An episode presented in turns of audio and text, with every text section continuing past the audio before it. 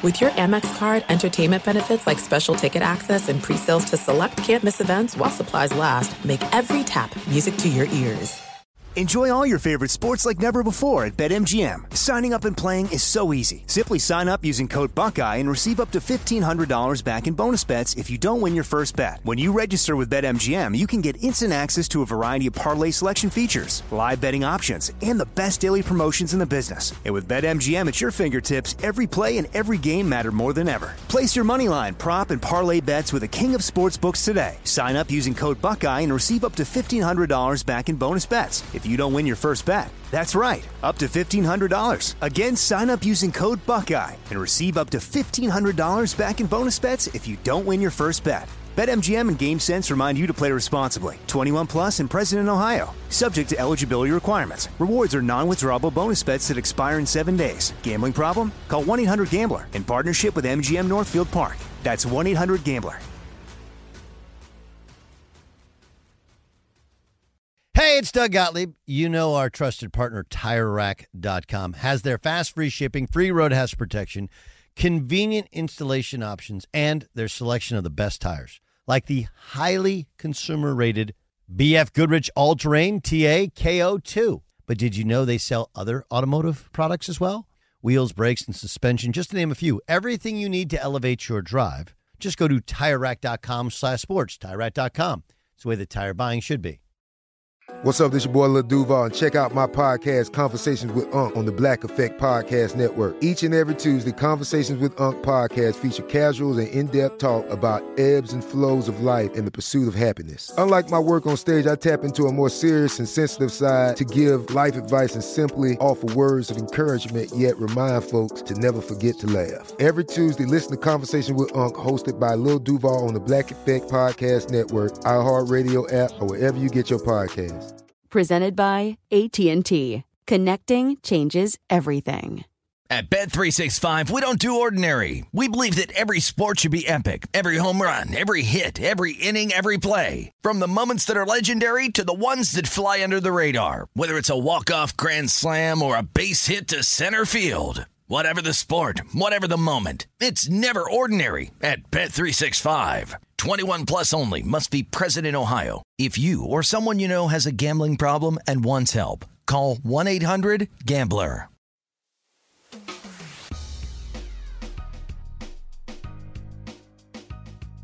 Hey, welcome into All Ball. I'm Doug Gottlieb. All basketball, all the time.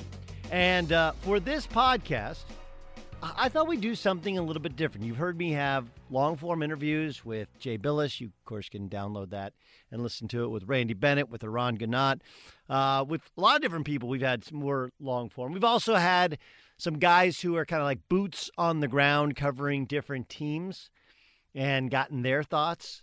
So here's what I want to do with like with this week's All Ball podcast. Okay, um, I ask you to send in questions, and I have questions, frankly, from a lot of guys that I really really like in the business, and then from some of you that I don't like. No, I'm kidding. From people that are just listening and want to know. And the response has been great. And so I'll get to I'll answer as many of those as possible, and I'll even give you a shout out here on the uh, on the podcast.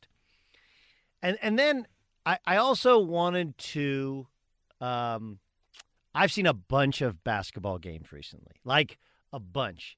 I called uh, eight games in the Cayman Islands. I saw eight teams play in Las Vegas. I've done other college basketball games as well. So what I'm going to do is I'm going to give you some some headline, some college basketball headlines. And I'm going to give you a little bit of depth on several of the teams that I have a little bit of depth on. That's really the idea. Like, yo, dude, I saw these teams. I talked to the coach. I talked to people watching the team, et cetera, et cetera. And you might be interested in it. I- I'm not going to go long form on it, but I got stuff on Nevada for, for you, an interesting team. I got stuff on Texas, interesting team. North Carolina, interesting team. Michigan State, I think interesting team. Uh, UCLA, interesting team. The Pac 12 in general, I got some stuff on for you. Um, who else? I've seen Creighton. I've seen Boise State. I've seen uh, Illinois State. Uh, who else? Clemson. Clemson. Missouri. No, no, no. uh, Southern Illinois, UMass, Tulsa. I've seen a lot of basketball. Xavier. And then I have some Lakers stuff for you. I have some thoughts for you on the Celtics and and the Jazz. Utah people don't seem to like me. Listen, let me start with the Utah Jazz. I'll get to a bunch of your questions. So what I said, what I tweeted out, and I think this is going back to like Sunday night, was basically like, look, they're a mess right now. And one of the reasons they're a mess is that Donovan Mitchell, there's a little bit of resentment towards Donovan Mitchell this year. They are 9 and 12. That is tied for next to last place in the West. And, and, and look, I'm not an idiot. I understand that a good portion of their games have been played on the road, more games on the road than at home, and they're a very good home team. Plus, you have altitude, and when Mitchell comes back healthy, uh, the thought is that they'll be better. That's reasonable expectations. It should be pointed out that they lost by 50 with Donovan Mitchell to the Grizzly, to the uh, excuse me, to the Mavericks. Then he took 35 shots the next game against the 76ers. And so when I say, and then they came back and they beat the Celtics at home. Uh, no, they beat the Celtics, excuse me, on the road. Then they came back and beat the Celtics on the road. So when I say re- they resent him, I don't mean that they don't want to be around him, that they don't like him. But but here's the way it works in the reality of the NBA. And, and I'm sorry if you on Twitter think that the world is black and white. It's really more gray. And you have to one watch tape, watch the games, talk to people in the NBA. And here's the thing um, there's a Brad Stevens quote, and it's something along the lines of you can't be a great team when your best player is not your best teammate. And my brother, who's an assistant coach at Oregon State, you guys have heard him on the All Ball podcast. His way of expressing it is you are who your best player is. And because Donovan Mitchell had such an outstanding first year, and because the belief is that you make your biggest jump from first year to second year, that you're that he was he was handed the the conch, if he was a conch or conch, I don't know. He was handed the leadership role of the Utah Jazz because he was awesome, and you're going to get better. Right? Everybody takes a jump, but a little bit of this is like. Uh, a little bit of this is like you know the whether it's Vince Young or RG3, you know, guys adjust to how you play. Donovan Mitchell is a below 30% three-point shooter. Donovan Mitchell is a scoring guard, but in a league where scoring guards average between 4 and 7 assists a game, he average he averages, you know, uh, 3.7 assists a game. That's a excuse my language, are you fucking kidding me? stat, right? That's one of those, hey, dude, you got to get other people involved. And he's a tremendous driver, and we've seen the we've seen how quickly he can elevate, how he can dunk on people, and he's been rewarded as such with so much attention. So when I say resented, it's watch the games, and there are times where he's not moving the basketball. Their their offensive style is where you know, when Quin runs sets, they start on one side, they go to the other side. Sometimes, sometimes they come back to the third side, and then they get into an action which is trying to create a mismatch for whoever has the basketball, or a mismatch so that Rubio can drive in, draw help, and then kick to Rudy Gobert, rolling to the rim, or kick to Joe Ingles in the corner for a three, or then get the ball to Donovan Mitchell, who has a guy who can't guard him. Like there's a, and there are times in which the ball sticks a little bit too much in his hands. He's struggling with his shooting. He's shooting below 42% for the year. But I mentioned below 30% from three. These are bad numbers, and he's not moving the basketball. Additionally, you are who your best player is. And he's he there are times in which he's not even close to buying in defensively. And so when you're a I don't know what he's he's 21 year old kid, right? When you're a kid, a 22 year old, right? When you're when a guy who just turned 22, and everybody's telling you that you're the greatest player ever, you're the rookie of the year last year, You know, regardless, Ben Simmons shouldn't have been because he redshirted a year, which is a valid argument, by the way. Um,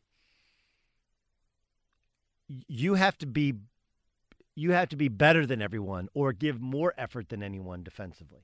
It, it's not fair, but I'm a coach's kid. My dad was a coach, and my dad used to yell at me, and now I yell at my own son, and I don't yell at other people at practice. And I've had to have this discussion with him like, look, sorry, man, you know, you get more opportunities than anybody else because I'm your dad, because I'm the coach. And um, and so that's just kind of the way it is. Well, Donovan Mitchell, he's not a coach's kid, but because he's seen as a budding star, like, yo, dude, you got to buy in more. You got to take more criticism for your defense, for your shot selection. You got to take more ownership of things when things aren't going well. And he hasn't done it.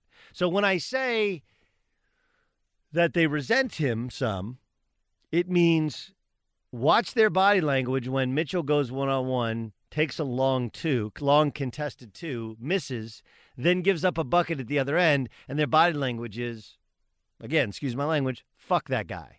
And it doesn't mean that they don't like him in general, but just in the moment of the game, they're like, yo, this is whack. This is just whack. And that's that's the reality of it. I, I mentioned Kyle Kuzma went through this last year with the Lakers. Kuz came from nowhere, was blowing up, playing, you know, scoring, and people fall people fall in love with box scores and with guys making jump shots and scoring 20 points a game. And they don't actually know how to maybe they don't know how to watch basketball. They just watch highlights or they just read the box scores. They just get onto Twitter and like, "Oh, he put up um and so last year the Lakers chemistry wasn't as good. They had some older players. He was playing as a backup, so he's playing against backups and he wasn't doing anything at the defensive end, and guys resented the attention that he was getting because he wasn't giving all of this effort the defensive end. That's part of what's going on with Utah.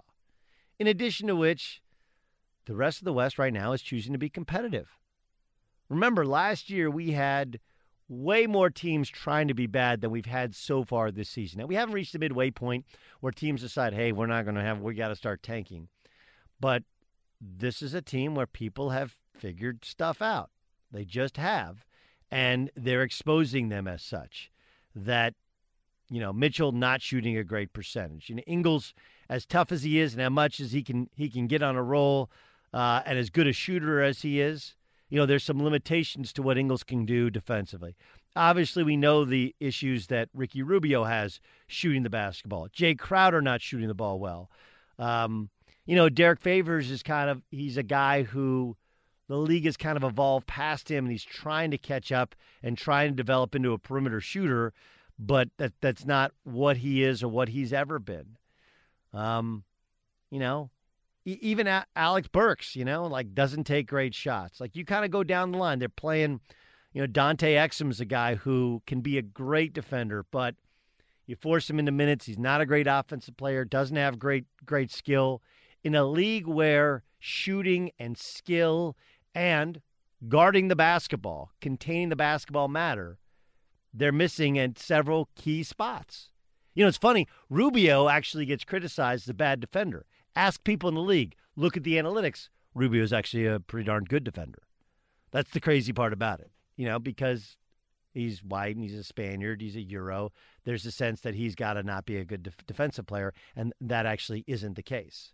Whereas Donovan Mitchell, who's more athletic from the States, from Connecticut, from a good college program, the thought is he should be a better defender, and he's not. And remember, he's guarding the best players in the world who play, you know, the best scorers in the world. It's hard. They're coming at you just like you're coming at them. So if we circle back to what's wrong with the Jazz, a lot of stuff. Mitchell being hurt, that's an issue. But also the chemical makeup of a guy who has been given kind of the keys to the kingdom and doesn't understand that he has to improve as a shooter, has to improve in terms of his shot selection, but also has to buy in at the defensive end because you can't fool your teammates. You can't fool players in the NBA. You just can't. All right, let me get to a couple of a couple of these questions here. Hunter Mahan. Hunter Mahan is a uh, professional uh, golfer. He has 300 and Hunter. How do you have more followers than I have on Twitter? I don't understand. He's an awesome follow, but that's really amazing. Hunter Mahan, 324,000 followers. He says, "What do you do with Brandon Ingram?" So if you watch the Lakers as much as I have, you may have grown frustrated with Brandon Ingram. You're like, man, he looks like Kevin Durant, but he doesn't play like Kevin Durant. You're right. You're right. Now, there's a couple things. One, Ingram struggles some playing with LeBron because he doesn't have the ball in his hands a lot when he's playing with LeBron. He's just not going to have it. And he's not a good enough, comfortable enough three point shooter to space beyond three point range. So he forces some mid range twos, and he's not good enough at that. Um, I think the Lakers probably let it play out and and see how he evolves, his level of comfort, if they can give him more minutes on his own, especially as they've had so many injuries with their two point guards, and have him play some backup point, which is what he did last year, or have him at least handle the ball a little bit more within the half court offense. But remember, the only two people that are in that locker room that weren't acquired by Magic Johnson or Rob Pelinka are Luke Walton and Brandon Ingram. And they, they actually really like Luke. I think he's very well respected. I don't know if he ultimately, you know, sees the Lakers to the heights of winning a championship or not. But I don't think that Luke is the one to go first. I think it's Brandon Ingram. But this there's this, hey, why don't you just trade for Brad Beal? Well, you know the Wizards have to want to trade Brad Beal in order to trade for Brad Beal, and they have to want Brandon Ingram in return. Like, like all these things have to line up. Like, wow, we don't like Brandon Ingram, so let's give him to the Wizards, who somehow they'll be blinded by Brandon Ingram and think we don't know what we're doing. They have the same Saturn reports. They watch the same games. They, they the Wizards want to get rid of Brad uh, to John Wall more than they want to get rid of Brad Beal. So what do I do with Brandon Ingram? Oh, I, I personally, I, I move him. I think they would have moved him this last offseason for Kawhi Leonard to the Spurs if that deal could have been made. The problem was the Spurs said, hey, we want Brandon Ingram, but we want Kuzma and we want Josh Hart too. Like all of these imaginary trades that are completely one sided sounds really good on Twitter and on radio shows. The reality of it is that's not the way it works. I know he's young. I know he's still learning to play with LeBron. I know he's still kind of growing into his body, and he made a ton of gains in terms of his athleticism and strength. And I think he does have some of the things that you want to check off in terms of long term being a sustainable player in the NBA. And if you get rid of him, you have to fill in with somebody who can do all the other little things he can do. Like Kyle Kuzma's not really a starter in my mind. He's just better as a sixth man. Um, but if you if Kuzma ends up replacing him, you know, where else can you find that sort of ball handling and creativity within the lineup? I, I just think right now it's still so early playing with LeBron. And it's so much different than how they have played. And the games are, on a game by game basis, so much more important. Like, I just don't think you can make any freak out reaction over 20 games. It doesn't mean that I believe long term Brandon Ingram is a star in this league. I think he can be a good player. I think he's a little bit of a tease by my perspective, from my perspective. But I, I also think that playing with LeBron, playing with some of these older guys, who I've been told are all great chemistry guys, but guys that are also, you know, giving him so many instructions, his head is spinning. Do I listen to these guys or do do my own thing? It's just too early to make any concrete assessment over what you have even yet. You're like 20 games isn't that enough? Look, 20 games in, I don't think Josh Hart can be your starting two guard or guard if you have Rondo or Lonzo. Like that's just not that's just not I think Josh Hart's incredibly valuable. And if he and Kuzma are coming off your bench, dude, you're and you have a vet like Tyson Chandler, like that's a good bench, a really good bench. But if he's a starter, because LeBron doesn't guard like he used to, now he's a lot of times guarding sometimes the best wing player, and Josh Hart's just not that. He's really strong and he's tough and he's smart and he's a winner and he'll make shots, but man, he's just not We talked about Donovan Mitchell. Like he's just not that caliber of he just does not have that sort of caliber of athleticism and he can't make the guy pay at the other end. He has to play off of others and score energy points, downhill buckets or catch and shoot corner threes. And so if it's me, like I think Hart is more of a bench player. Okay? A really good 6-7 man. Same thing with Kuz. And then you get to the do you have the answer with Lonzo Ball and with Rondo at the point guard position? So th- there's a lot of moving targets there. But I also think that the Lakers know all this stuff, right? They there's a reason that they wanted KCP. They thought, well, he's a guy who could be a starter. So, uh, anyway, um, that's my those are my Laker thoughts at the moment. I think from what I've been told inside the Lakers, like their assessment of Rondo is they love him. They, love every part about his competitiveness, his basketball intellect, his willing to share, his willing to work with the coaches. Um, there's not a guy that they're not really happy with as a person on the roster, which is a dramatic change from last year. Last year they had all remember Luol Deng. They told him, "Hey, dude, stop coming to practice for a while because we don't like exactly what's happening here with Julius Randle. And eventually they got Julius Randle to buy in, but Randle had his limitations. And then, you know, some of the other guys that were jettisoned or even brought in, and Isaiah Thomas and some of his comments. And the, the, this year, the what the Lakers have tried to do is bring in LeBron and change the chemistry and the culture of the place. And that's a really hard thing to do in any sport at any level, but even harder to do in the NBA. And they feel like they've accomplished that. Now, are they good enough? No. Like I'm broadcasting here, I'm taping this on a Wednesday, and they just got their asses handed to them by the Denver Nuggets. You know, where LeBron looked awful, and whether it was altitude or they went out late or they just didn't have it, they couldn't have looked worse. They're not winning an NBA championship with this roster.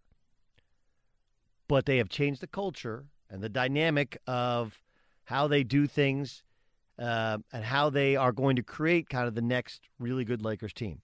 I think that whether it's Anthony Davis and then another player, there will be additions made, but I don't expect them to be made in the immediate future. Let me get to two other NBA teams, and then we'll turn to most of your questions, which are a lot of them are college questions, and I give you some of my thoughts on various college teams. The Golden State Warriors. The stat is that the Golden State Warriors are 10 and 2 with Steph, and they're 500 without Steph. How come nobody's pointing out the fact they don't have Draymond Green currently either?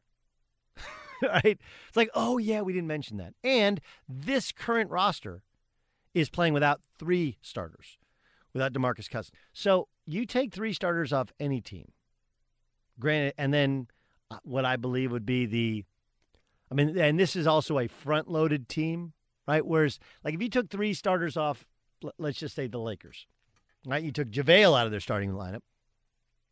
So you had to start, you know, Tyson Chandler, or maybe start LeBron big, or you start Kuzma big. But let, us say you you take um, Rondo out, you take JaVale out, and you take KCP out. There's not nearly the drop off because of the way the way in which that roster is constructed. This roster is constructed totally differently. It's totally front loaded with KD, Steph Curry, and Klay Thompson, and Draymond Green. And then you, you do get DeMarcus Cousins on the cheap, but they, they're not really able to replace DeMarcus Cousins. Like, like Jones, the kid from Vanderbilt, he stinks. But when DeMarcus Cousins is back, he's not really even their second center. He's really more their third center. I think got Kevon Looney as well. But remember, the, the Warriors will start with DeMarcus Cousins, and then their backup center is really Draymond Green, who they slide over. So a lot of it is about roster construction, and people are disingenuous. Especially media members are really disingenuous about the, well, you know, Kevin Durant's not that important because when you don't have Steph Curry, you lose. And when you don't have Kevin Durant, like, all right, well, who else was playing? Who else was on the roster? Who did they actually play? like all that stuff matters. We just said that with the Utah Jazz. Like, are the Utah Jazz really the second worst team in the Western Conference? No, but they've had some injuries. They're not as good as they would have thought.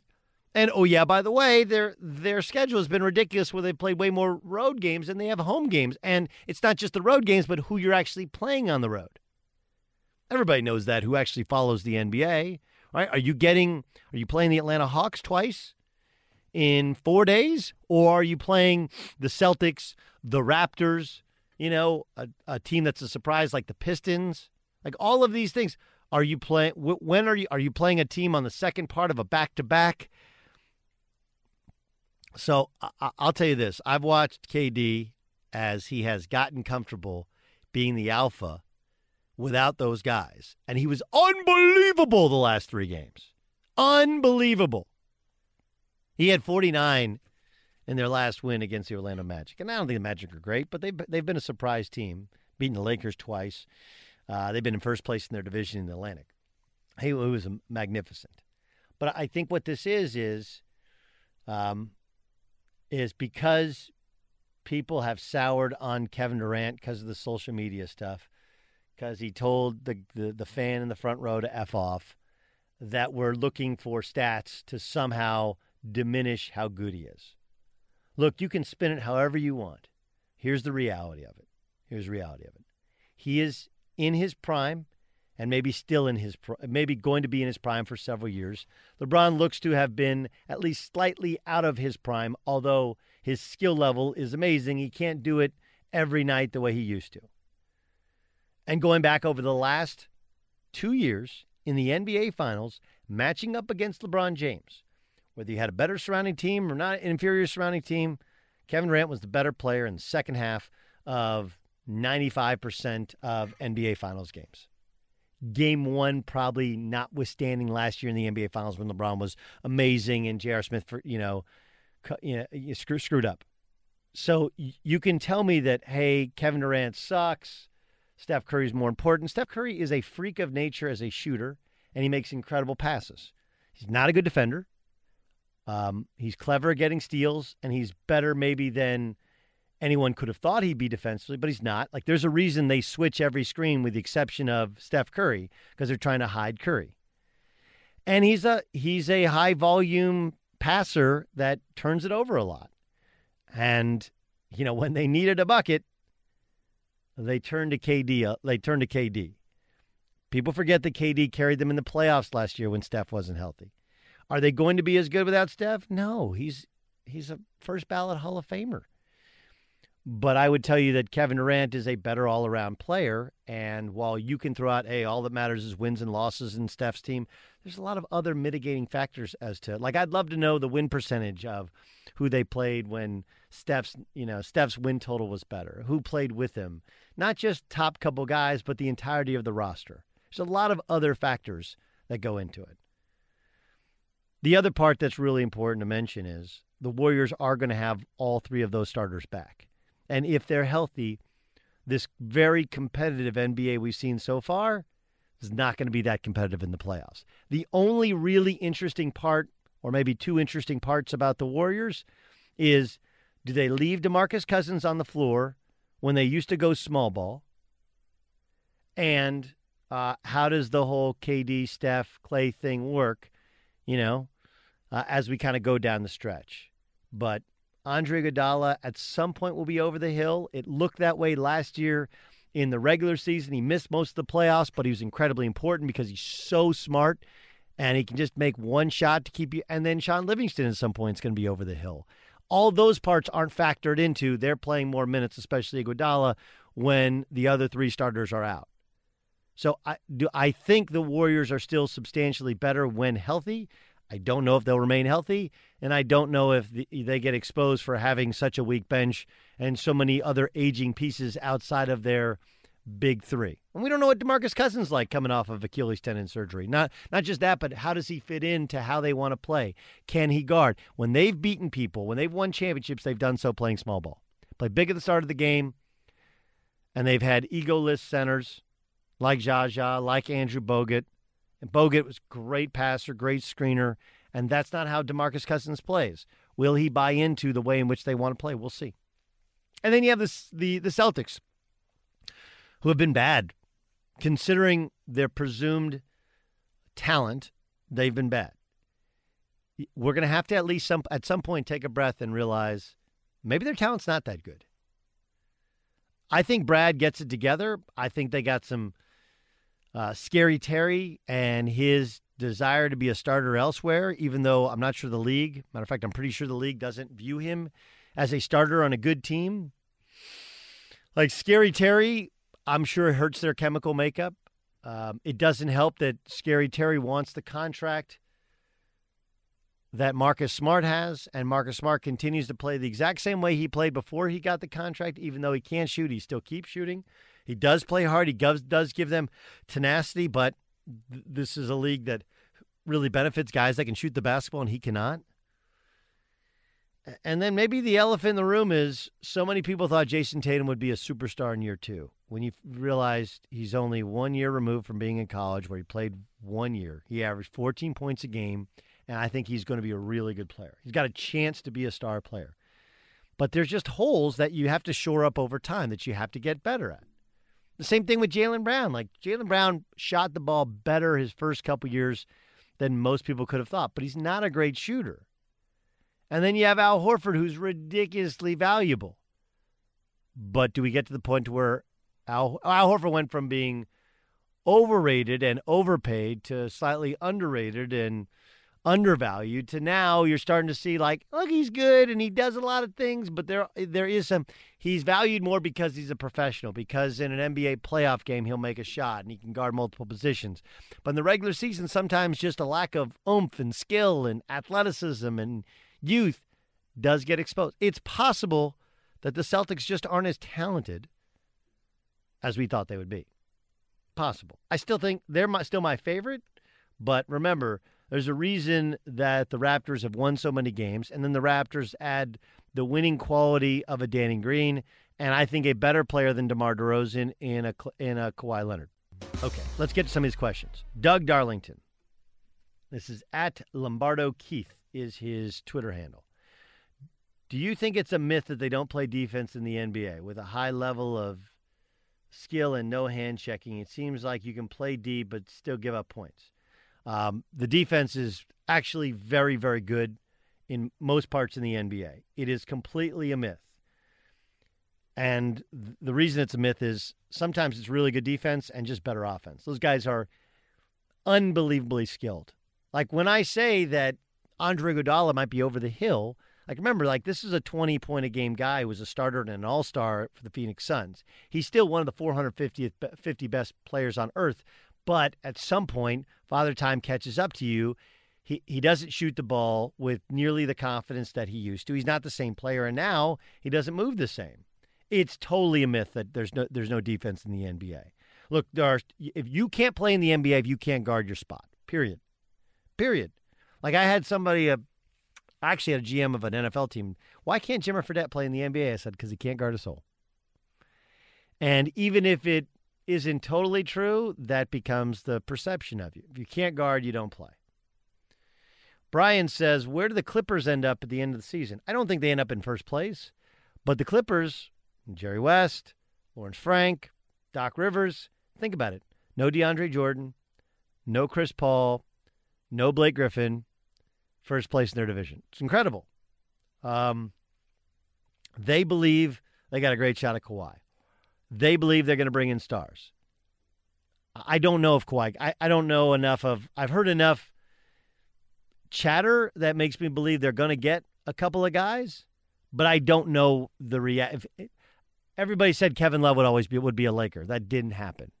But they also said the LeBron ultimately wanted to be a Laker, and that did happen. So who knows? Where do I think they end up? I think they end up getting into the playoffs um, in the six, seven, eight seed variety.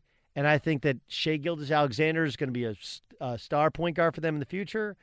And I think they've done a very good job of evaluating the players they have. What they do with Tobias Harris is going to be interesting. What they do with Avery Bradley is going to be interesting. But they play hard and they're deep. And I think uh, maybe the best acquisition they made was Rex Kalamian as their defensive coordinator. He's he's been awesome. Remember, he was in Toronto, and before that, he was in Oklahoma City. Paul Zybowski Jr. says, "Are the Pistons a threat in the East? I don't think they're a threat to win the East, but I think they're a threat to knock out one of those teams that we assume will be in the Eastern Conference Finals. And by assume, I mean everybody thinks Sixers, Raptors, Celtics are the three best teams, right? I think the Pistons are a threat to either of those teams, and it's one of the things that's been great is Blake Griffin hasn't pouted about being traded. He's made himself into a star, an absolute star." But do I think they win the playoffs? No, I think they get and lose. I, I would guess they would lose in the semifinals. I believe that that would be their ceiling. But if they run up on one of those other teams early, they could knock them off. Uh, I think this is uh, Raleigh says, Your thoughts on Luka Doncic? He's already the Mavs' best player and primary decision maker when the game is on the line. Um, Doncic is really skilled bigger than I thought, thicker than I thought, slower than I thought. But I'm not surprised at his basketball IQ. Um, the NBA obviously values skill, shooting, passing, maybe more than it ever has. He is going to be a defensive liability, and he's kind of everything I thought. Because he had played high level of European basketball, nothing phases him. But there are just times in which, you know, you get to the playoffs and he's going to be isolated on guys who are just too too explosive and they go by him and they'll be you know, people that you put on him where he can't get a step and he struggles. But he's a 10 year starter for them, you know. And if you put the right speed and athletic, the, the, the guy that I don't like is Dennis Smith Jr. You know, I don't think he's a particularly hard worker. He's not a good shooter. The good thing there is he can play off the basketball because you don't want him on the ball because he's not really a creative passer. And I would say long term, he's probably a bench player, but he's got to shoot the ball better and he's got to be better at all other facets of his game because this is a it's a shooting and skill based league. Mr. Gottlieb, many in Big Blue Nation believe the Cal struggles lately in recruiting are due to tension with LeBron's people. If you're with the cool people in basketball, have you heard anything like this? Well, I think LeBron not being close to them uh, becomes kind of sort of problematic. I also think, you know, he was in Ohio before. It's not that far to get down to Kentucky. And I, I do wonder what happens now that they have Anthony Davis, you know, under contract with Rich Paul. Do they land Anthony Davis and does Cal help push that along? Does that become reasonable? Yeah. I also think that, look, the Duke thing has become cool. You know, I think that Louisville's done a great job. Uh, um, I think the whole recruiting thing is fascinating, but like, look, he got most of the guys that he thought he was going to get. It's different when you have, like when Penny Hardaway coaches a kid in AU ball and in high school ball, like Penny Hardaway should get him. And that's what he meant. That's what he meant.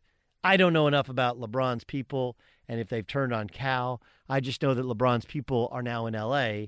And so proximity does kind of change things. Best NBA player since 2000s not to make an All Star game. This from Tomas. And worst player to make an All Star game. Leading candidates Mike Conley and Lamar Odom, Mehmet Okur, and Brad Miller. Brad Miller made an All Star game? I had no idea. I like Brad Miller. He's a great dude, man. I hung out with him at uh, USA basketball trials one year. One of the best dudes I've ever met. Mehmet Okur, also incredible dude. Um, Elo and Mike Conley. Mike Conley should be an All Star. But the problem with him is, you know, like I would rather have, there's blasphemy, Mike Conley on my team than Russell Westbrook on my team. And I think Russell Westbrook has more talent, plays hard, tough, et cetera, et cetera. But I think my, I think you'll get more wins out of playing with Mike Conley, kind of a throwback, but he can also score than you will out of out of Russell Westbrook. Best Southern California player you played against that didn't make it uh, big, but should have. Well, Illusion Me Man, if you know anything about Southern California basketball. Schea Cotton played at a high level, but was supposed to be the first, you know, guy to go straight from high school to the pros. Those are the two names that, and I know that uh, that Chief, um, oh, what's his name? Uh, what's his name? Oh, that Chief at Cherokee Parks made it to the NBA, but he should have been a better NBA player. He should have been a more impactful NBA player. Chris Burgess, another guy who um, now he would be a stretch five. I don't know if he could guard the way you need to as a stretch five. And, you know, Eric Chenowith is a guy that, you know, now he wouldn't be as valued, but seven feet tall. And I don't think he played a regular season game in the NBA. So we've had a lot of guys. Who's your favorite to win the Missouri Valley Conference and make the tournament? Well, I've seen several Mo Valley teams. I don't think Missouri State's there. I don't think Loyola Chicago's as good as they've been.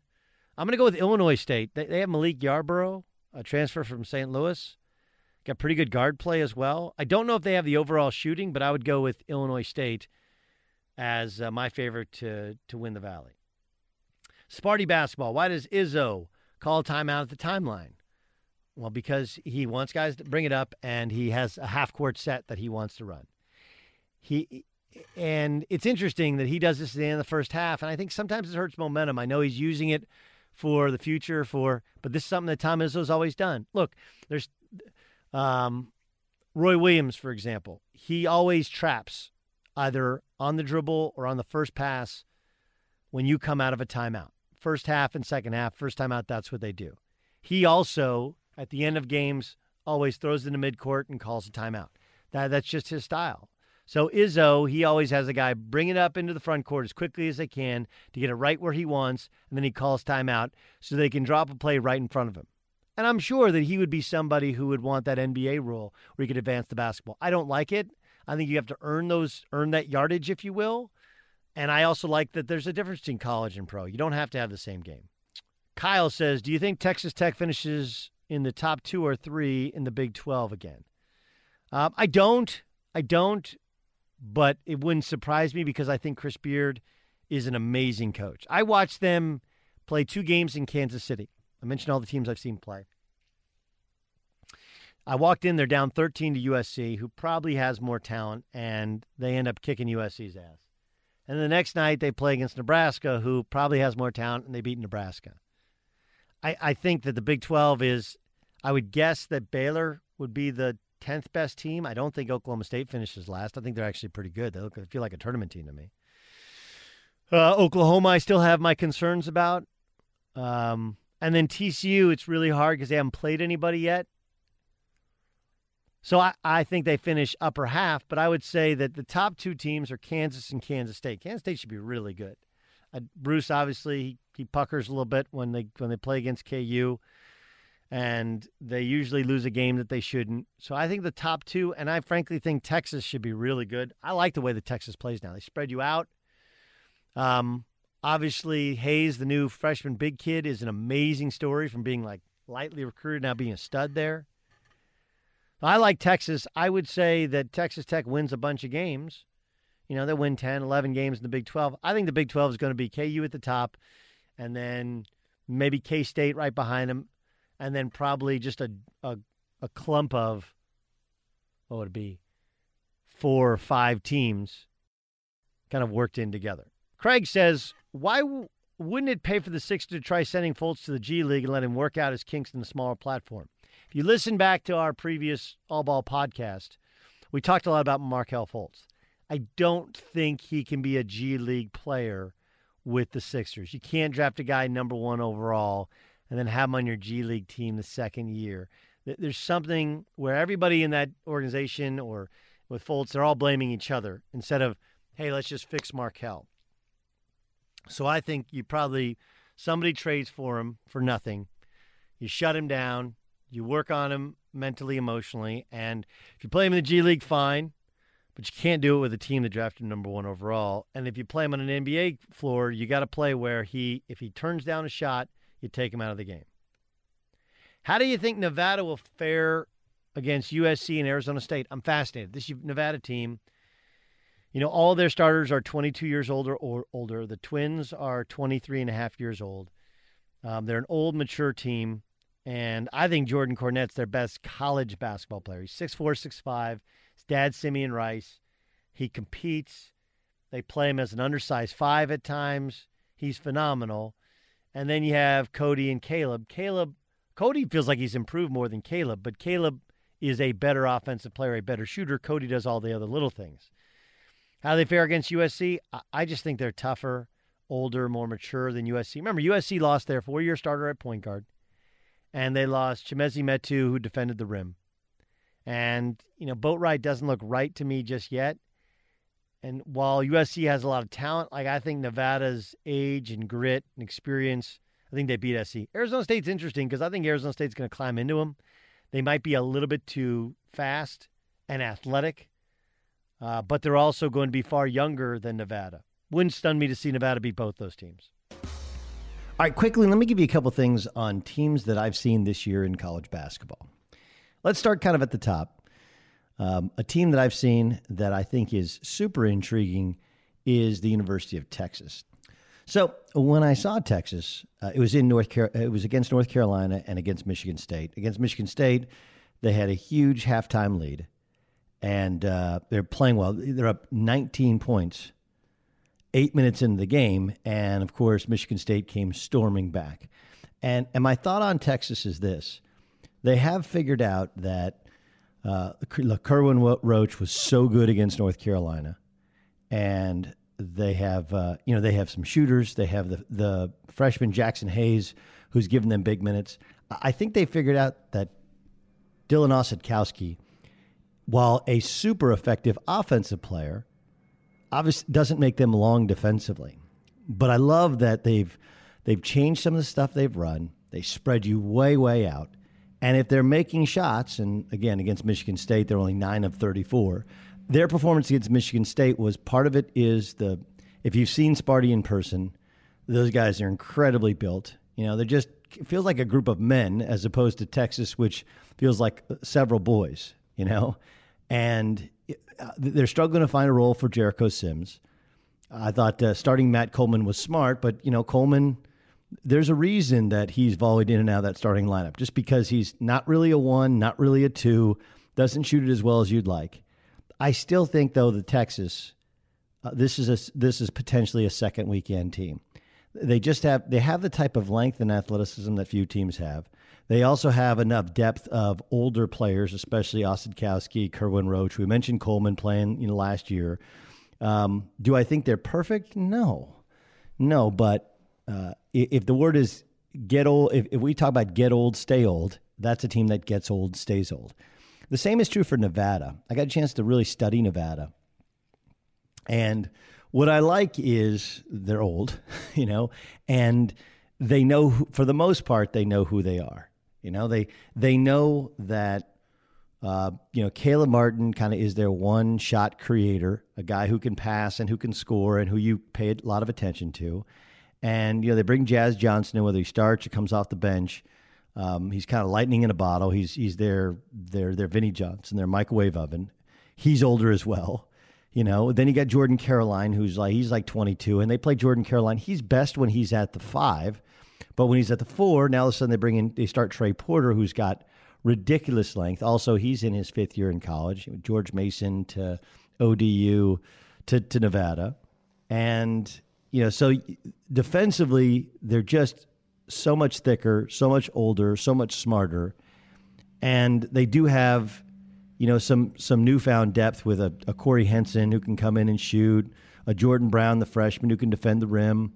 Um, that I, I, like their team a lot. Like I, I, put them as my fourth Final Four team on our Fox Sports uh, Twitter handle. I, I, can't figure out who that fourth team is. Gonzaga, Kansas, Duke to me are the the three elite teams in the country, and I think there's a bunch of Michigan now would probably be in in chase. But the thing now, is the thing about Caleb Martin is he does shoot the basketball like Lonzo Ball, where he can kind of only shoot it out of his left hand because the ball comes to the middle of his forehead and he kicks out his foot. He's not a great shooter; he's a volume guy. Um, Jazz Johnson's their one, what I would say is kind of electric three point shooter. I think Cody Martin's probably improved more than his brother, there's some limitations there. He's not really a three point shooter, and he's not as much of a creator. He's more of a point power forward, but he might be their best, you know, ball handler. Um, and I'm interested to see what when they play like in Arizona State with, with small athletic guards to get after him, how how they play. Seeing as last year San Diego State beat him that way, and then Tre'Shawn Thurman who can step out a little bit. He can score this back to the basket. He's he's one of the, he might be their their worst athlete, but he's a really good basketball player. So you throw out a starting lineup where everybody's at least 22 years old, and then the only youngster you bring in is Jordan Brown. That's a really hard team to compete against. And while uh, my initial thought was, and watch them, the first night I watched him, Caleb Martin was really selfish. The second night, he was the MVP of the third place game, and or uh, no, it was the championship game of the other side of the Las Vegas Invitational. And so when I watched him, uh, I talked to him afterwards. He was like, "Look, I took bad shots, and I just had to take better shots and play better basketball." So it's not that he doesn't have a little bit of a selfish gene in him. It's that at least he has the knowledge of, "Hey, I'm playing selfishly. I got to change things." So I, I like Nevada. I, I, don't. I look around that league, and you know, UNLV gets beat by Valpo. Um, I think San Diego State's good, but not great. New Mexico's not back yet. It's not that they're going to run through that league and be undefeated. It's a hard league to play in because of all the altitude you go and play in, even a place like Nevada, and and the road trips. And I think Colorado State's going to be pretty good. Um, Niko Medved is a really good coach, and I think a nice fit for what CSU wants to do in the future.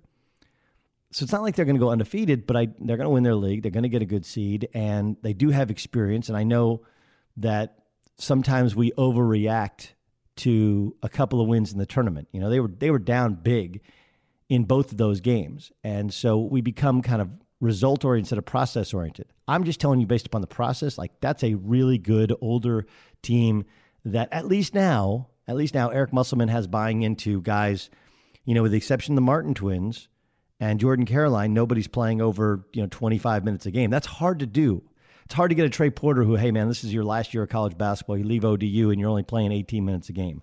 I, I think those increase, but I think his management of their minutes, while it'll help them if and when they get a shot at the NBA, it's it it, it is it, I mean, guys just bitch and complain about playing time. That's what they do. The North Carolina thing is interesting. You know, at the time of this recording, we just saw them get blown out by uh, Michigan, and and part of why they got blown out by Michigan, I think, is their reluctance to kind of evolve defensively and, and matchup wise. If you wonder why Nassir Little only plays 19 and a half minutes a game, watch him play an entire game and you'll kind of understand why. He's an electric offensive player, but he, he's also a guy that thinks he's supposed to shoot every time he gets it. And while he's the most talented in terms of NBA upside, you know, you have Luke Maye and Cameron Johnson who, you know, they they've seen everything, they've done everything, and they play the two positions that he wants to play. I do think there's a role there to where you can play the three of them together. They all shoot it so well, and they have at, at times. Um, and then, you know, the other issue they run into is Coby White, who scoring point guard. So who is going to facilitate on that team? You know, you can have a scoring point guard, and you can have three and four men who all can shoot and score. You can spread it out and and really be incredible offensively. But one, who's the facilitator on that team? They don't really naturally have one, and that's kind of the opposite of how Roy Williams has always rolled. He usually usually has a facilitating point guard or facilitating combo guard to go with his point guard. And two, um, who of those guys is going to lock down defensively, right? Like Cameron, kind of a finesse player. Luke Maye, just not athletic enough to keep up with with great athletes defensively. Nassir Little a freshman, offensive minded guy. Coby White's quick, but he's if he's not making his shots, he doesn't buy in defensively. Like that's a really talented team, but not one that locks up defensively and they don't facilitate. And then there's also kind of a reluctance to to play as many guards, perimeter players, and spread you out. They still want to play the the Sterling Manleys of the world. And look, playing without, I think Seventh Woods could be a guy who facilitates more. He could be that off the ball guy. But now, after missing a couple games with the concussion, now all of a sudden you, you get a little bit boat raced in terms of other guys getting minutes and you got to play catch up. So I think Carolina, look, they're an NCAA tournament team. They have a lot, they actually have a lot of skill.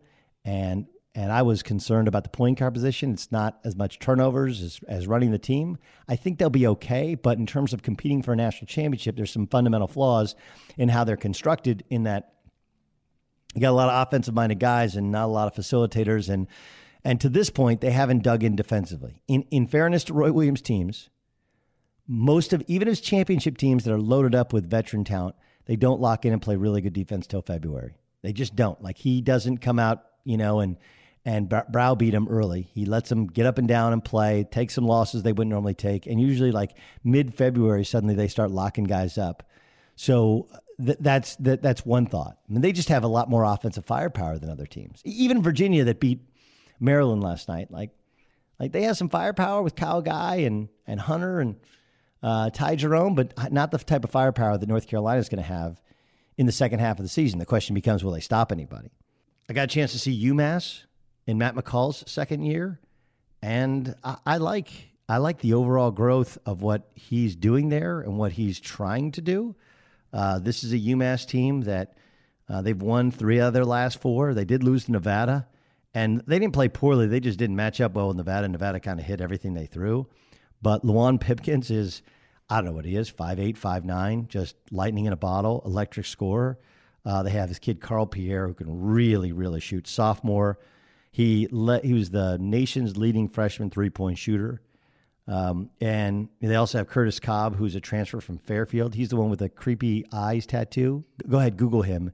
He has these creepy, creepy tattoos. He's wearing a T-shirt now, but when he's at Fairfield, he used to let it let him hang, and it was weird. But plenty of firepower. Uh, question with them is going to be defense, and they got to develop around. You know, they're they're two big guys. One is Sy Chapman, who is a freshman from Minnesota and he played high school basketball with Tre Jones, the, the point guard at Duke. He's only 18 years old, very very young. I don't know if you can win with that young of a uh, of a center right now, but you never know in the A10. They're just they're a very offensive minded team that's kind of searching searching for uh, a rim protector because they start Rashawn Holloway, who's 6'11, listed at 310. I think he's closer to 350, 360, and he can only play limited minutes. But but look, UMass is an interesting team with with all that firepower they have offensively, and I do think McCall has made the proper inroads in recruiting. That uh, they're never going to be what John Calipari had them, but considering the A10 is searching for a leader, searching for a team that could make a run, they play at such a furious pace and have so many different shot makers. It wouldn't stun me if they're a team that, you know, they finish somewhere in the second to fourth in league but then they win the conference tournament because they have we have they have so much firepower. Let me take a minute to tell you about Quip. There's a buzzy gift on everyone's list this year. It's called Quip, and if you get it, they'll use it twice a day every day. If you get it, they'll say, "Did you see this on Oprah's O list?" It's perfect for everyone with a mouth, even one as big as mine. Quip is quick. Quip is easy. Quip is sensitive for sensitive gums like mine. It even reminds you when to switch sides of your mouth, and it's easy to pack and travel because you can stick it to a mirror and slide it off with no incident. That's why I love Quip and why they have over 5,000 verified five star reviews. Quip looks like a big ticket item, but it's got a stocking stuffer price starting at just $25. So go to Get Quip, getquip.com slash Doug. Right now, get your first refill pack for free with a Quip electric toothbrush. That's your first refill pack for free at getquip.com slash Doug. Getquip.com slash Doug. Let's welcome my man Casey Jacobsen, former first round draft pick, uh, high school, college, All American, all around good guy. You'll watch on Fox this weekend when we have an incredible slate of college basketball games. Um, Casey, could Duke have beaten any of your NBA teams? Absolutely not. We would have crushed them. And I played on some really crappy teams, especially one, uh, New Orleans. Uh, we had Speedy Claxton and Lee Nailon and Dan Dickau. We weren't very good, but we would have hammered Duke. Yeah, I mean, I don't. Here's what I don't like. Look, I've worked with Jay and J- Jay Williams. I, I was I was most surprised that Jay would say something because yeah his team that won a national championship had five five pros, right? It had him, Boozer, Duhon, Dunleavy. Who am I forgetting? Him, uh, Dunleavy. One more big guy. Shane Battier. Yeah, and Shane Battier, right?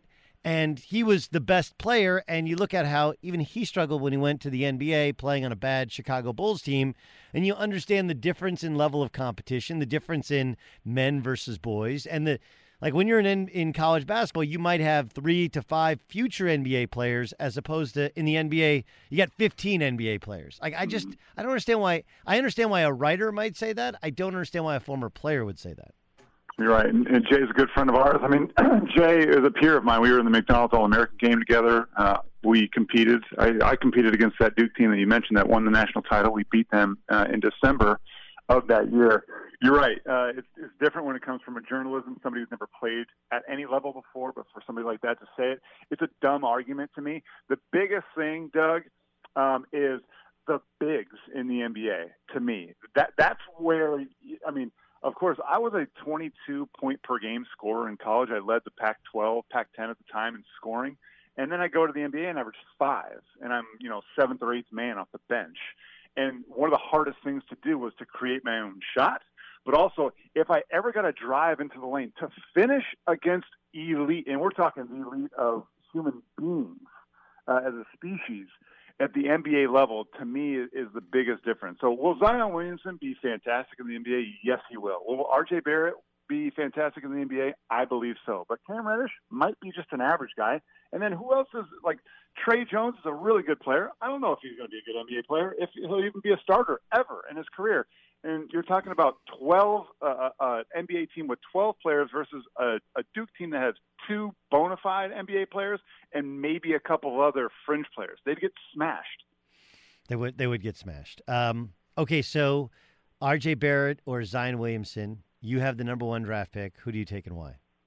This is a great debate. I love it. So RJ Barrett is the more complete player. Uh, to me, he is the safer um, pick.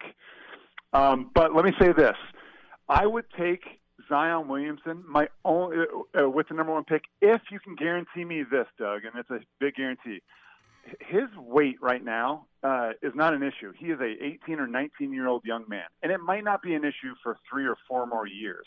But you can't tell me that if he doesn't take care of himself, that when he's 26 or 27 and he goes up for a dunk and he's got two, you know, wear and tear over years of playing basketball that he doesn't tweak a knee or tweak an ankle or break something, and then he is not the same. His game is so much reliant on his power, explosiveness, and athleticism, and it is marvelous to watch.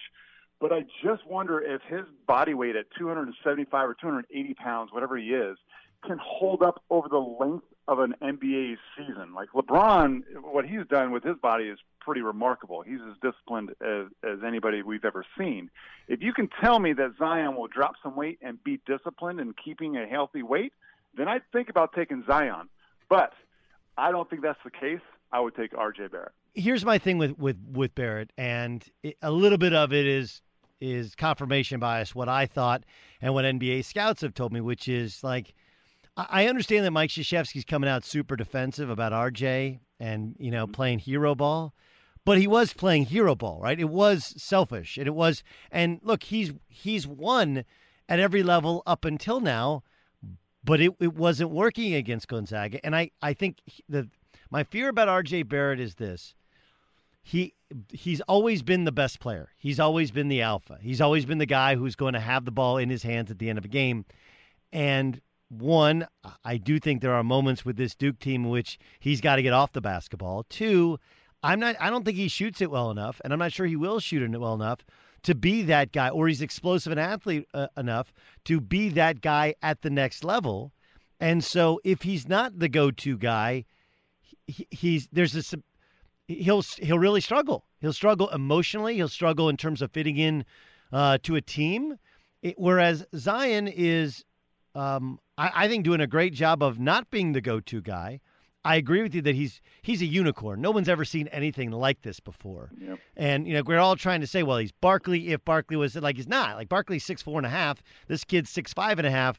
And but Barkley was never 285 pounds, and he he's like a cut to 285, like just so thick.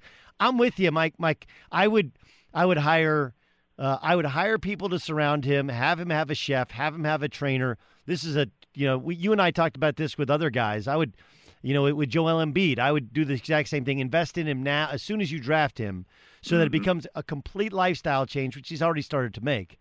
But I'm not sure that Barrett Barrett has, uh, if he can continue to develop as an athlete, as a shooter, maybe. But I would actually take Zion just because he might actually be the safer play, injuries and body type notwithstanding, because he's shown the ability to not be the alpha with the ball in his hands, whereas RJ Barrett does not ha- appear to have that in his makeup.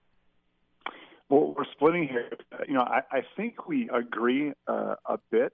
Um, I disagree with you in the fact that like, RJ Barrett was playing hero ball at the end of the Gonzaga game, but I was okay with it. He, he is a better creator if he's willing to make the right play than Zion Williamson is from a one-on-one perspective because he can shoot. Now he has struggled. He, yeah. he got to a really nice start shooting the ball, but RJ Barrett is a better three-point shooter than lately um, than his numbers indicate. No question. Uh, so and, and, all these freshmen will get. But but here's the thing. While I agree with you, he can facilitate.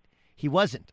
Right. It was like okay. like look. Yeah. And and and Zion Zion and and look, let's just also remember Zion's being guarded by college power forwards, college centers. Yep. Which is which is this is what happened with Derrick Williams at Arizona, right? Everybody freaked out. Derrick Williams is shooting numbers at Arizona, and Sean Miller was. We're texting. I was like, dude, you haven't playing the matching up with fives. Of course he's going to have. He's like, I know. People think he's an NBA two or an NBA three, and uh, there's no. He's not playing against two or three men. So I do agree, understand that. And I agree with you that in in theory, in theory, um, RJ Barrett should be a much better facilitator and creator, but he wasn't facilitating or creating for anybody else in that instance. Yeah, let's also remember that RJ Barrett reclassified. He should be playing as a senior in high school right now. Um, so he's he's still young and learning, and that was his first uh, major stage that he played on I know he's played on USA basketball teams and been successful. He's been in McDonald's All American, but that was his first major game. It was number one versus number three on ESPN, Maui Invitational, for the premier uh, non-conference tournament in the country. He wanted to make a name for himself. L- let's not uh, forget as well that Zion Williamson is so popular. He's a rock star. Yep. And you don't think that that has an effect on RJ Barrett? Sure. Probably thinking to himself, "I'm a better player." This is what RJ Barrett probably thinks. I'm a better overall player. I'm I'm the projected number one pick. So at the end of the game, I'm going to show that I'm the guy. I'm the one-on-one go-to player for Duke, not Zion. I absolutely think that played a part. I'm not blaming RJ. Look, I, would rather have a guy. I'd rather have to rein a guy back. Like, hey man, you gotta you gotta stop having tunnel vision and see the rest of the floor, rather than have a guy who's too scared yeah. to take on that moment. That's it's a it's a very very very very fair point. Uh, absolutely fair point. All right, let's get to some of the games. I've seen Creighton a bunch, called three of their games, um, in their win in in the Caymans. Now they have they have Gonzaga coming in, um, and if you've seen Creighton, you know one they're incredible at home, even though they lost earlier in the year to Ohio State. They play small ball. Ty-Shon Alexander's their best player. Um, I like this uh, uh, Marcus Zegarowski, who's the, the freshman point guard who comes in off the bench. I, I just I, I'm not sure that playing small ball against against Gonzaga ends up working out well for them. Um, how do you think they match up against the Zags on Fox? Yeah, not well. Um, that doesn't mean to say that Creighton doesn't have a chance. They always have a chance at home. This is an offensive-oriented team. It has been since their head coach Greg McDermott took over there. Um, they uh, they lost to Ohio State. Since then, their last four games, they're on fire, Doug, shooting almost 60% as an offense uh, collectively. So they, they're, they're coming in confident. My issue with Creighton has always been, and will be certainly in this game, can they defend the rim? Can they defend inside the three-point arc? Because Gonzaga can do they can beat you any which way you want. They can shoot from three with Josh Perkins and Zach Norvell, um, and even their bigs can step out and shoot it occasionally. But they're a very good team at driving, drawing, kicking, um, and they go down to the post. They isolate Rui Hachimura, their Japanese uh, forward, at the high elbow area. He's really effective in the mid post, uh, in the middle of the floor. Um, so can can Creighton, you know, defend the rim? Martin Krampelj is coming off of his third ACL injury, and he looked really good in their last game against Fairleigh Dickinson. Yep. He looked really good, but he's not nearly as explosive as he once was, and he's going against Brandon Clarke and Rui Hachimura now. So um, if they can defend the rim, then they'll be able to run. Doug, you know how difficult it is for being a team that likes to push the tempo. If you're taking the ball out of the net, you're done. Creighton is not the same offense in the half court. They're just not. Ty-Shon Alexander is stepping up as a go-to guy, but they don't have guys that you know just give them the ball and, and get out the way like Marcus Foster last year. They don't have that. Uh, all right, let's go to Marquette Kansas State. Another big game for the Big East at home. Big East struggled so mightily in the the matchup, uh, the Gavitt games against the Big Ten. How do you think they match up against K State? So K State is a, a bona fide top 15 team in the country. They returned all five starters from a team that made it to the Elite Eight last year. So obviously big expectations for for K State, and they're known as a team that'll just draw a line in the sand defensively and get after you. Uh, Barry Brown will just take the ball if you're not, you know, guarding it with two hands. Um, so Marquette, to me, and we're going to talk about this tomorrow on Fox. They got a.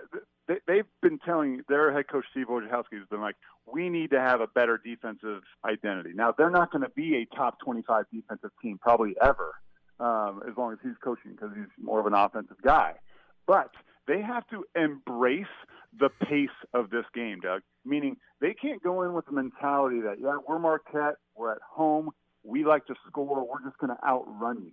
That is not going to happen against K State. So they need to go in with the mindset. All right, it might be a little bit slower, and that's okay. How are we going to manufacture shots for Marcus Howard, uh, Marcus Howard, and Sam Hauser? How are we going to do that in the half court? If uh, to me the magic number is going to be forty percent whatever team can shoot over 40% uh, is going to win this game. That to me is more likely Marquette.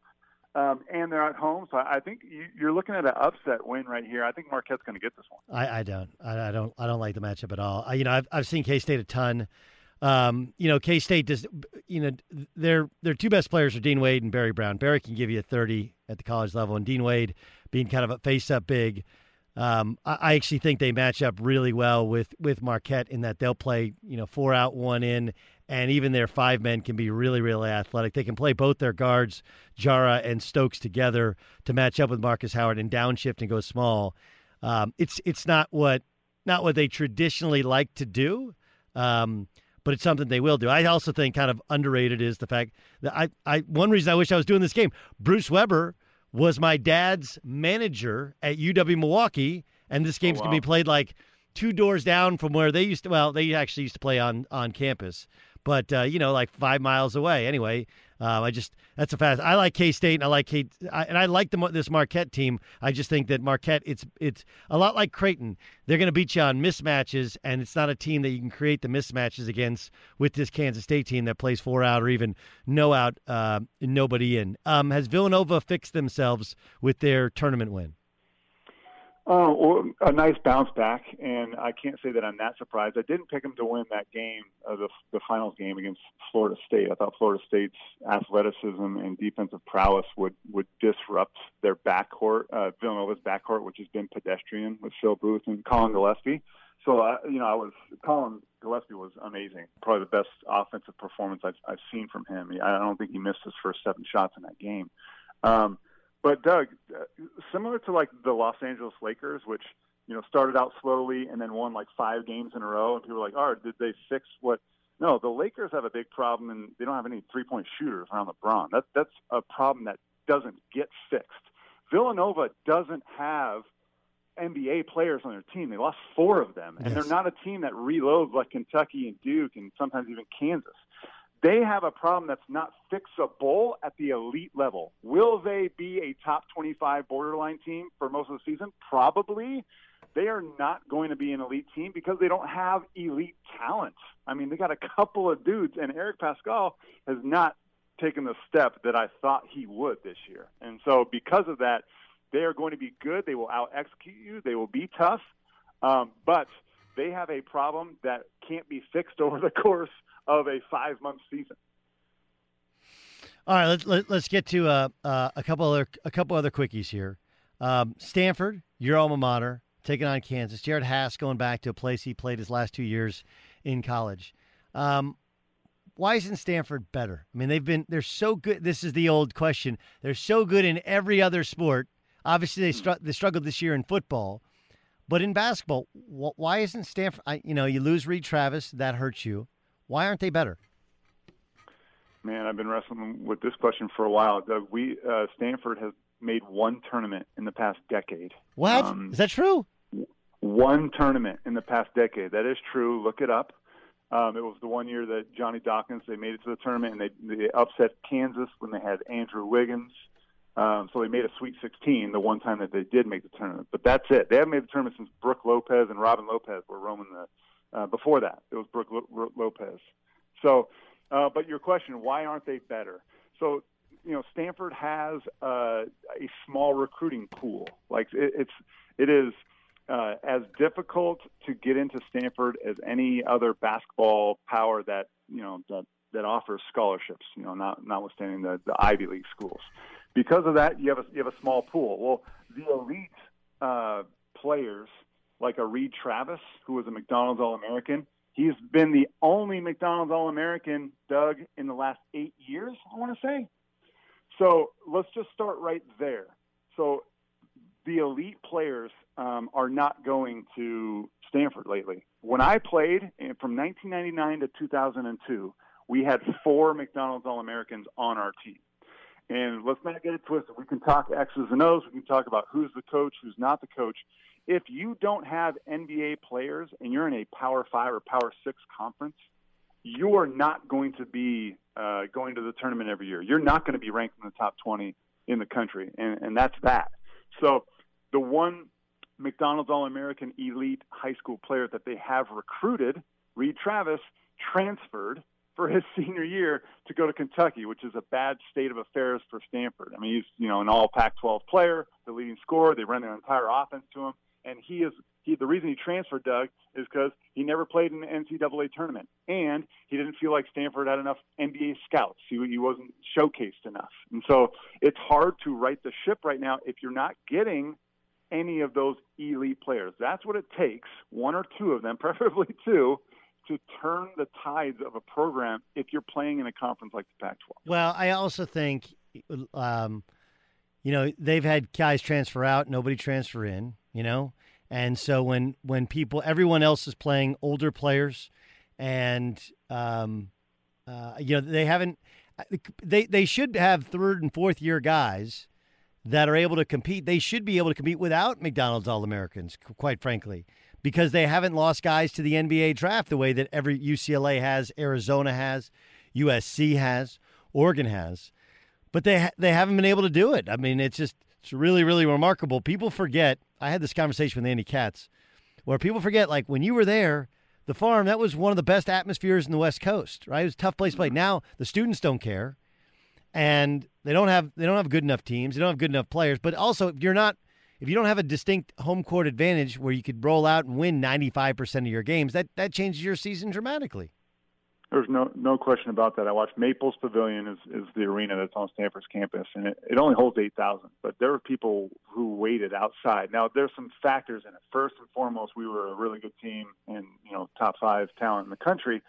But two, it's a different landscape in, in college basketball now, where every game's on TV, Doug. Plus, you, you factor in the fact that um, at Stanford, the students have other stuff going on. They don't they are busy trying to advance their own academic careers and achieve their goals. They don't care about football. Even when Jim Harbaugh, now David Shaw, is coaching at, at Stanford, and they're a top 10 program, you can argue they're the best Western program of, of the past decade, better than USC. Um, and their stadium holds 40,000, and they can barely, if at all, get 30,000 in there.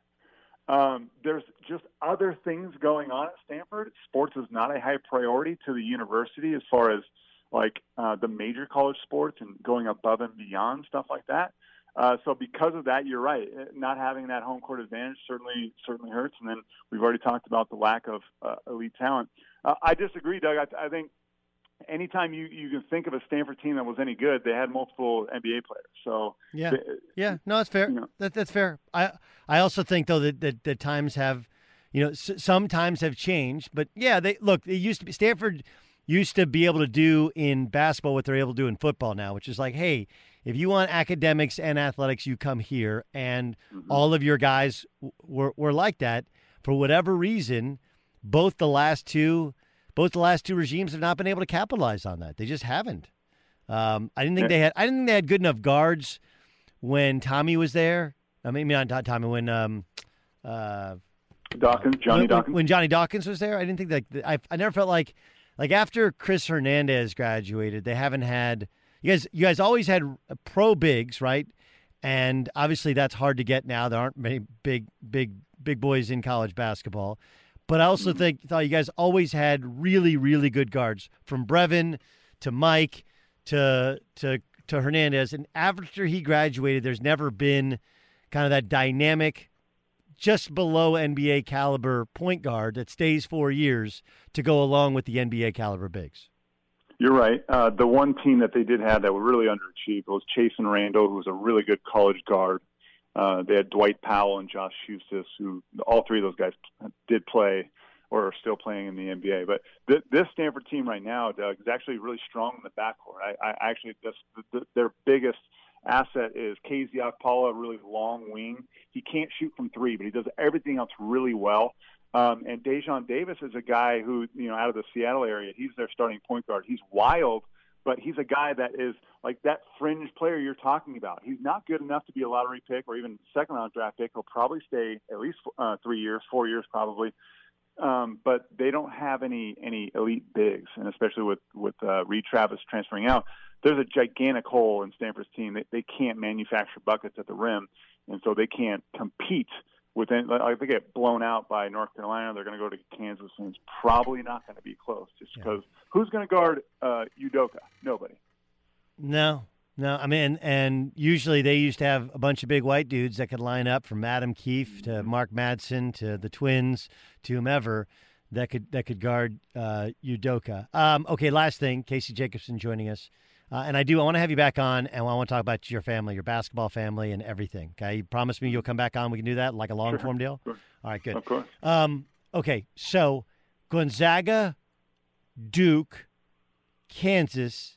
Give me the fourth most likely team to get to the Final Four as of today. The besides those teams. Yes. Yes. Mm. So I still like Virginia. Uh, I liked Virginia last year, and then uh, DeAndre Hunter got hurt, and I watched Virginia this year, and uh, I think Hunter uh, is so much more valuable than we even thought last year. And people were like, "Oh, one player would make a difference for them, you know, not losing against the number 16 seed." If you watch Virginia this year, DeAndre Hunter is uh, a legit pro prospect, uh, a four man that can play the three as well. He can step out and shoot, he can finish above the rim. He's a fantastic def- uh, defensive player, of course. Um, so I, I like Virginia. I also like the story of them being the only number one team to lose in the first round and rebound the next year and get to their their head coach Tony Bennett's first ever Final Four. I just think that would be a perfect storybook uh, even if they don't win the national title, I don't even care. Just them getting there, I think, would be an incredible story to follow during March. Um, you know, I, I like Tennessee a lot. I, I, I love their toughness, and I, I love their combination of, of three and four men with Admiral Schofield and Grant Williams. Um, and uh, so they've been really, really impressive in, in the games that I've seen them. Nevada's a team that really intrigues me, but I don't. I, I doubt they'll, they'll be good enough defensively in the tournament, despite the fact that they've addressed some of their big issues with Trey Porter. Dude, dude Trey, uh, Trey Porter. Now, now, look, Trey Porter. You'll see him tomorrow against SC. Freak athlete. Now he's diabetic, mm-hmm. so I, I think that's one reason they limit his playing time. He only plays like 18 minutes a game, but uh, fifth year grad transfer senior. He changes things. Defense. I just think they're so old and mature and now you add in, you, know, you got Jazz Johnson as a shooter. Um, I, I, I, Nevada would. I, I recently put Nevada as my pick. I'm with you. We're all kind of circling around the same teams. Nevada's pretty impressive, and they Jordan Caroline's just a monster in there. You know, like a six four, six five, four five man. That at the college level, he's a grown man. He's going to be turned mm-hmm. 23. I, I just think they have so much more age and experience, and now you have a little bit of length at the back end Nevada would honestly, as of today, would be my pick. I I'm not sure they have the the the perimeter defense because they're so big, but I'm I'm also not sure it matters because they can also score on you. Well, I'm I'm not going to pick against them. I'll, I'll tell you that. I, I just they have to prove to me against the elite level talent. Doug. That's my only thing. Defensively, they have to prove that. They don't have to prove anything on the offensive end. They're as dangerous as anybody. They can score against anyone. Their length will be a problem. But we're talking Nevada as a Final Four team, that means they're going to have to beat a Kansas. They're going to have to beat a Duke. And can they defend those teams? Yeah. Nevada is a team that's going to be heavily favored in every single game they play this year. And no other top 10, top 15 team can possibly say that their their schedule isn't weak, but it's not good, Doug. Well, I know. We'll see. They they got SC, then they got Arizona State. Uh, let's see. Hey, Casey, great stuff. Can't wait to see you tomorrow on Fox, and I appreciate you joining us in the All Ball podcast. Anytime, Doug. You're the best. You're the man. All right. Look, I've I've seen a, uh, so many teams in person. I'll continue to give you insight on different teams. You know, I haven't gotten to Southern Illinois. I don't think I've gotten Illinois State, who I think Illinois State might win the Valley. Man, this Milik Yarbrough kid, his dad played there, started St. Louis, transferred over. I, I like their roster. My question was about their guards, and their guards are pretty good. Like, I'll give you some more. I'll give you some Valley thoughts upcoming next week. But Big Ten's kicking off. We got great hoops this weekend on Fox and on the other networks. Feel free to watch. Continue to tweet out your questions. One last thing. Since we're doing a podcast, Brian Windhorst on his podcast said that scouts had told him that LeBron ignores Luke Walton's play calls when he's playing the point. I have been told unequivocally that that is fiction. And before I sit there and tell you that that doesn't mean that Windy doesn't do a great job or that scouts aren't telling him that, but scouts assuming that LeBron and Luke Walton, scouts from other teams, aren't on the same page. Either one, they're trying to plant a story to create uh, an era, an aura of dysfunction in the Lakers, which I've been told doesn't exist, or two, they just don't understand how those two operate. First of all, Luke doesn't call a ton of sets. They just don't. They don't overcoach him. And LeBron does try and exploit mismatches, and he knows what he wants. And you're not going to stop a guy who's a 15 year superstar, once in a generation player and say, no, no, no, no, dude, come out and let's run a little UCLA double, you know? But in terms of ignoring coaching, doing your own thing, not trying to run the plays that are called,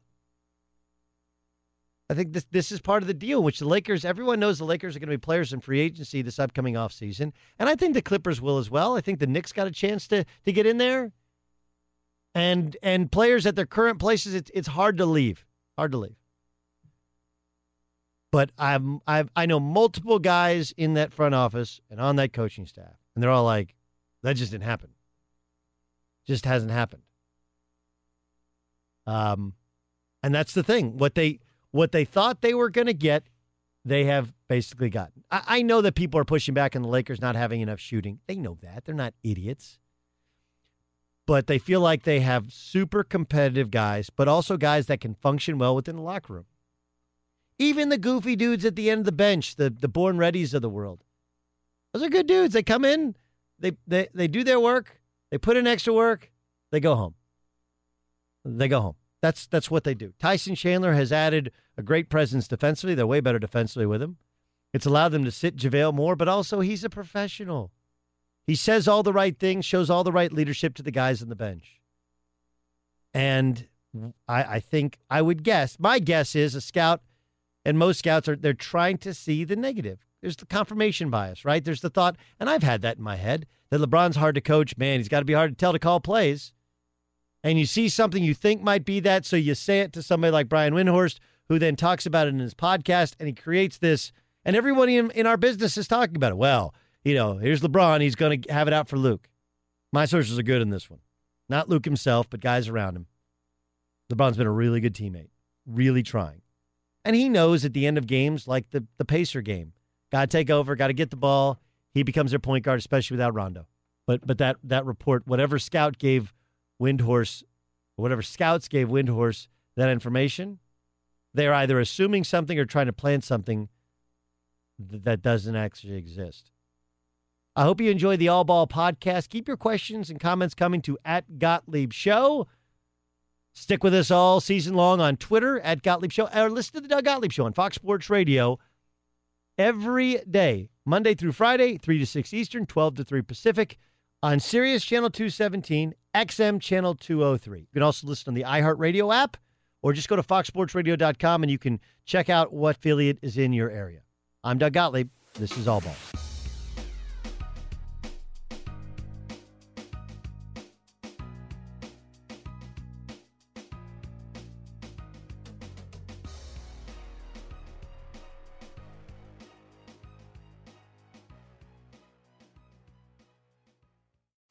Chef means keeping your cool in the kitchen.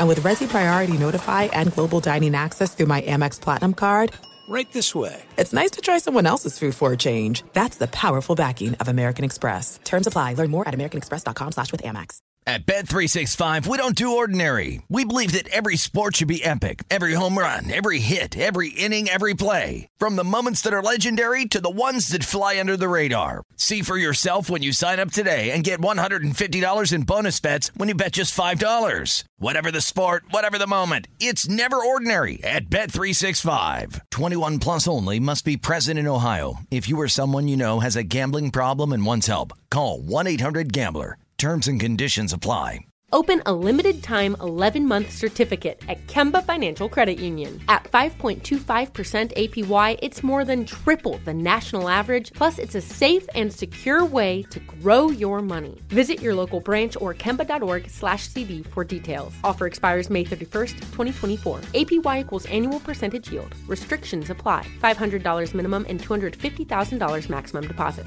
Advantage status required. Comparison based on bank rate average. Federally insured by NCUA. From BBC Radio 4, Britain's biggest paranormal podcast is going on a road trip. I thought in that moment, oh my God, we've summoned something from this board. This is Uncanny USA. He says, Somebody's in the house, and I screamed. Listen to Uncanny USA wherever you get your BBC podcasts, if you dare.